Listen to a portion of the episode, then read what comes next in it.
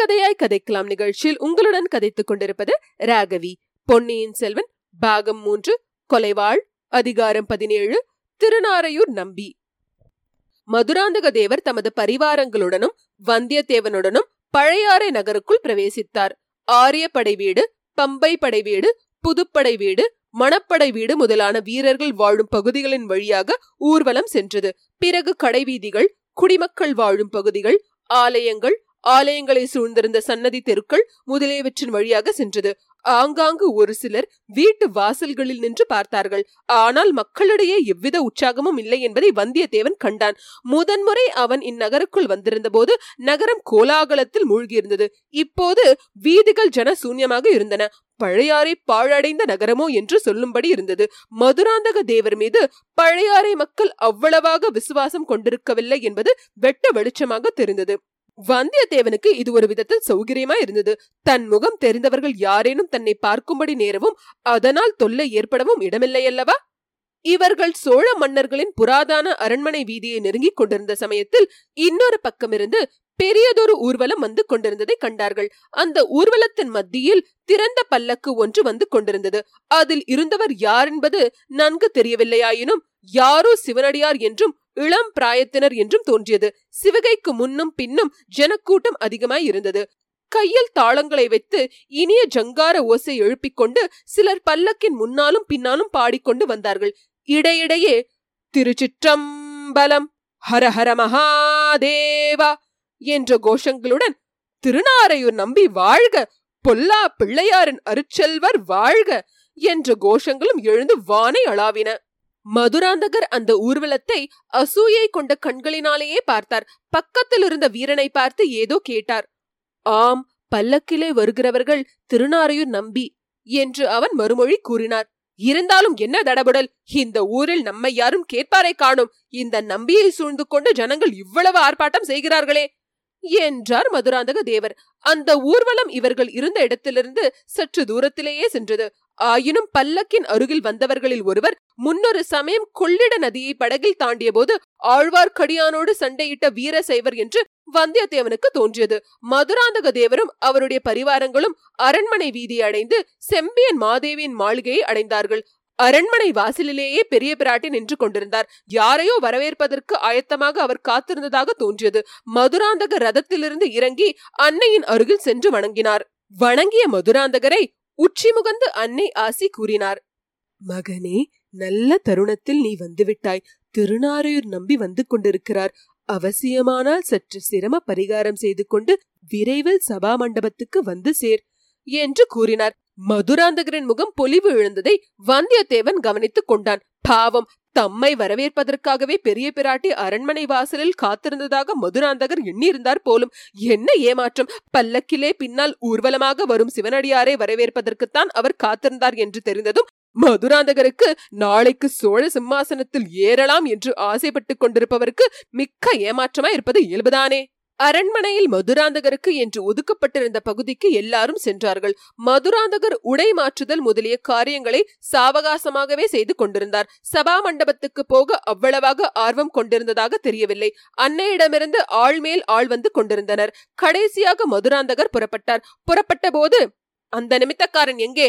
என்று வினவினார். அவருடன் சபா மண்டபத்துக்கு போக துடிதுடித்துக் கொண்டிருந்த வந்தியத்தேவன் இதோ ஆயத்தமா இருக்கிறேன் என்றான். அவனையும் இன்னும் சிலரையும் அழைத்துக் கொண்டு மதுராந்தகர் சபா மண்டபம் போய் சேர்ந்தார். மண்டபத்தில் ஏற்கனவே சபை கூடியிருந்தது. ஒரு பக்கத்தில் செம்பியன் மாதேவியும் குந்தவை பிராட்டியும் மற்றும் சில அரண்மனை பெண்களும் வீற்றிருந்தார்கள். சபையில் நடுநாயகமாக போட்டிருந்த பீடத்தில் ஒரு வாலிபர் அமர்ந்திருந்தார். அவர் இளம் பிராயத்தவர் விபூதி ருத்ராட்சதாரி. அவருடைய திருமுகம் களையுடன் பொழிந்தது அவர் எதிரில் ஓலைச்சுவடிகள் சில கிடந்தன. கையிலும் ஓர் ஓலைச்சுவடியை அவர் வைத்துக் கொண்டிருந்தார். அவர் அருகில் விபூதி ருத்ராட்சதாரியான பெரியவர் ஒருவர் பரவசமாக நின்றார். இன்னும் சபா மண்டபத்தில் ஜனங்கள் நிறைந்திருந்தார்கள்.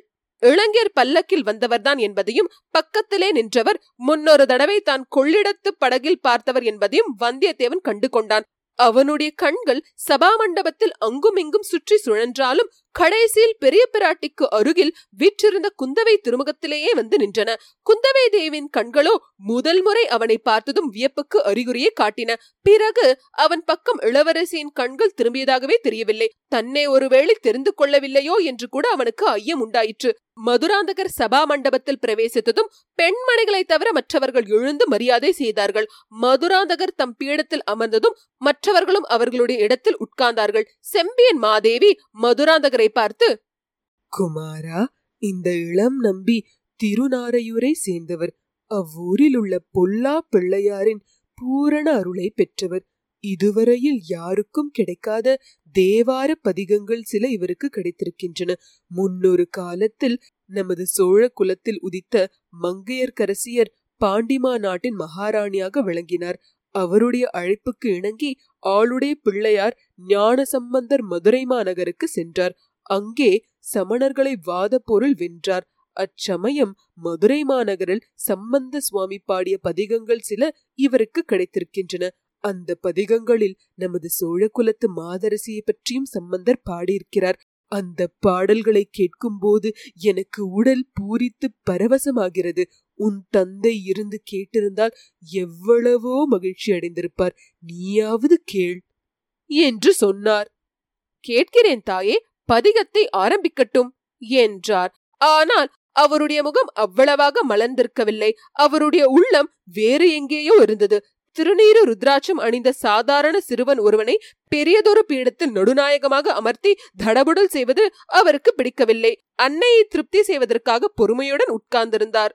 பொல்லா பிள்ளையார் அருள் பெற்ற திருநாரையூர் நம்பியாண்டார் நம்பி தம் கையிலிருந்த ஓலை சுவடியிலிருந்து படிக்கத் தொடங்கினார். ஞான சம்பந்தர் மதுரை மாநகரை பார்த்ததும் சிவபக்தி செல்வத்திற் சிறந்த மங்கேற்கரசியார் வாழும் பதியல்லவா இது? என்று பாடிய பதிகங்களை முதலில் அவர் பாடினார்.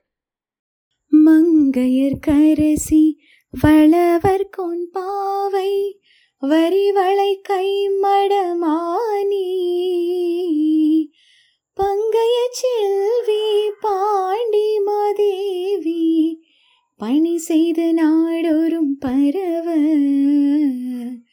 பொங்கழலுருவன் பூதநாயகனால் வேதமும் பொருள்களும் அருளி. அங்கையர் கண்ணி தன்னோடும் அமர்ந்த ஆலவாயாவதும் இதுவே.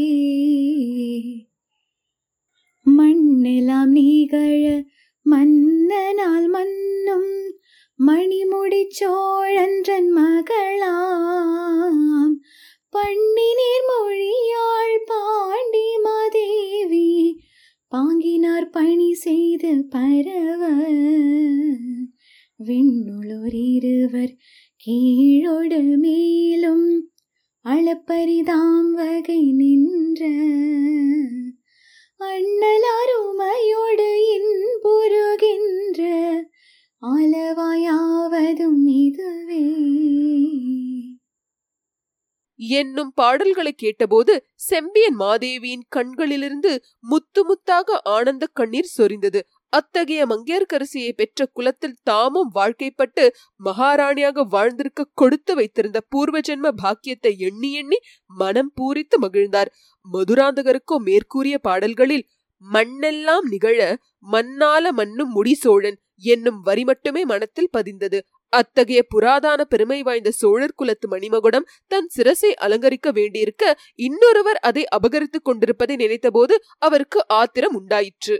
சம்பந்தர் மங்கையர்கரசியாரை போய் பார்க்கிறார். பாண்டிமாதேவி அந்த பாலரை பார்த்து ஐயோ இந்த இளம் பிள்ளை எங்கே? பிரம்மராட்சதர்கள் போன்ற சமணர்கள் எங்கே? இந்த பிள்ளை அவர்களுடன் எப்படி வாத போரிட்டு வெல்ல முடியும்? என்று கவலையுறுகிறார். அதை அறிந்த சம்பந்தர் பாண்டிமாதேவியை பார்த்து சொல்லுகிறார் மானி நேர் விழி மாதராய் வழுதிக்கு மாபெரும் தேவி கீழ் பானல் வாயொரு பாலன் இங்கிவன் என்ற நீ பரிவேதிடேல். ஆனை மாமலை அதியாய இடங்களிற் பல அல்லல் சீர் இனங்கர் கிளியினலின் திரு அளவாயரன் நிற்கவே அளவாயரன் நிற்கவே. என்ற பதிகத்தை திருநாரையூர் நம்பியாண்டர் நம்பி பாடியபோது செம்பியன் மாதேவி தம்மையே மங்கையர்கரசியாகவும் பதிகம் பாடிய நம்பியையே ஞான சம்பந்தராகவும் பாவனை செய்து கொண்டு இந்த உலக நினைவையே மறந்து மனம் பூரித்தார். மதுராந்தக தேவரோ? ஹாம் நான் இளம் பிராயத்து சிறு பிள்ளைதான் ஆனால் திருக்கோவலூர் மலையமானுக்கும் கொடும்பாளூர் பூதி விக்ரமகேசரிக்கும் அவர்களுடைய ஆதரவை பெற்ற சுந்தர சோழரின் புதல்வர்களுக்கும் அஞ்சுவிட மாட்டேன். சம்பந்தருக்கு ஆலவாயான் அருள் புரிந்தது போல் எனக்கும் பழுவேட்டரையர் உதவி இருக்கிறது என்று எண்ணிக்கொண்டார். வந்தியத்தேவனுடைய செவிகளில் பாடல் ஒன்றும் புகவே இல்லை. அவனுடைய கண்களும் கருத்தும் குந்தவை தேவியிடமே முழுவதும் ஈடுபட்டிருந்தன. இளைய பிராட்டி ஒரு கால் தன்னை தெரிந்து கொள்ளவே இல்லையா? தெரிந்து கொண்டும் பாராமுகமா? அல்லது தன்னிடம் ஒப்புவித்த காரியத்தை நிறைவேற்றிவிட்டு வந்து உடனே சொல்லவில்லை என்று கோபமா? என்று இப்படி அவன் மனம் சிந்தித்துக் கொண்டிருந்தது. அத்துடன் இளைய பிராட்டியை தனிமேல் எப்படி சந்திப்பது சந்தித்து செய்தியை எப்படி சொல்லுவது என்றும் அவன் யோசனை செய்து கொண்டிருந்தான். பாடல்கள் முடிவடைந்ததும் செம்பியன் மாதேவி நம்பி ஆண்டாருடன் வந்திருந்த பெரியவரை பார்த்து ஐயா இந்த இளம் பிள்ளையை பார்த்தால் ஞான சம்பந்தரை மீண்டும் அவதரித்தது போல் தோன்றுகிறது. இவரை அழைத்துக் கொண்டு தமிழகமெங்கும் ஊரூராக செல்லுங்கள். அங்கங்கே கிடைக்கும் தெய்வீகமான தேவார பதிகங்களை சேர்த்துக்கொண்டு வாருங்கள். அப்பர் பதிகங்களையும் சம்பந்தர் பதிகங்களையும் சுந்தரமூர்த்தியின் பாடல்களையும் தனித்தனியாக தொகுக்க வேண்டும். சிவாலயங்கள் எல்லாவற்றிலும் தினந்தோறும் பாட செய்ய வேண்டும். இது என் கணவருடைய விருப்பம். அதை என் வாணாளில் நிறைவேற்றி பார்க்க ஆசைப்படுகிறேன். நீங்கள் ஊர் ஊராய் போவதற்கு வேண்டிய சிவிகைகள் ஆட்கள் பரிவார சாதனங்கள் எல்லாம் அளிப்பதற்கு ஏற்பாடு செய்கிறேன். சக்கரவர்த்தியின் அனுமதியை கோரி என் குமாரனிடமே செய்தி சொல்லி அனுப்புகிறேன். என்றார். அச்சபையில் அப்போது எழுந்த கோலாகலமான கோஷங்கள் மதுராந்தகரின் செவிகளுக்கு நாராசமாய் இருந்தன. இத்துடன் அதிகாரம் பதினேழு முற்றிற்று.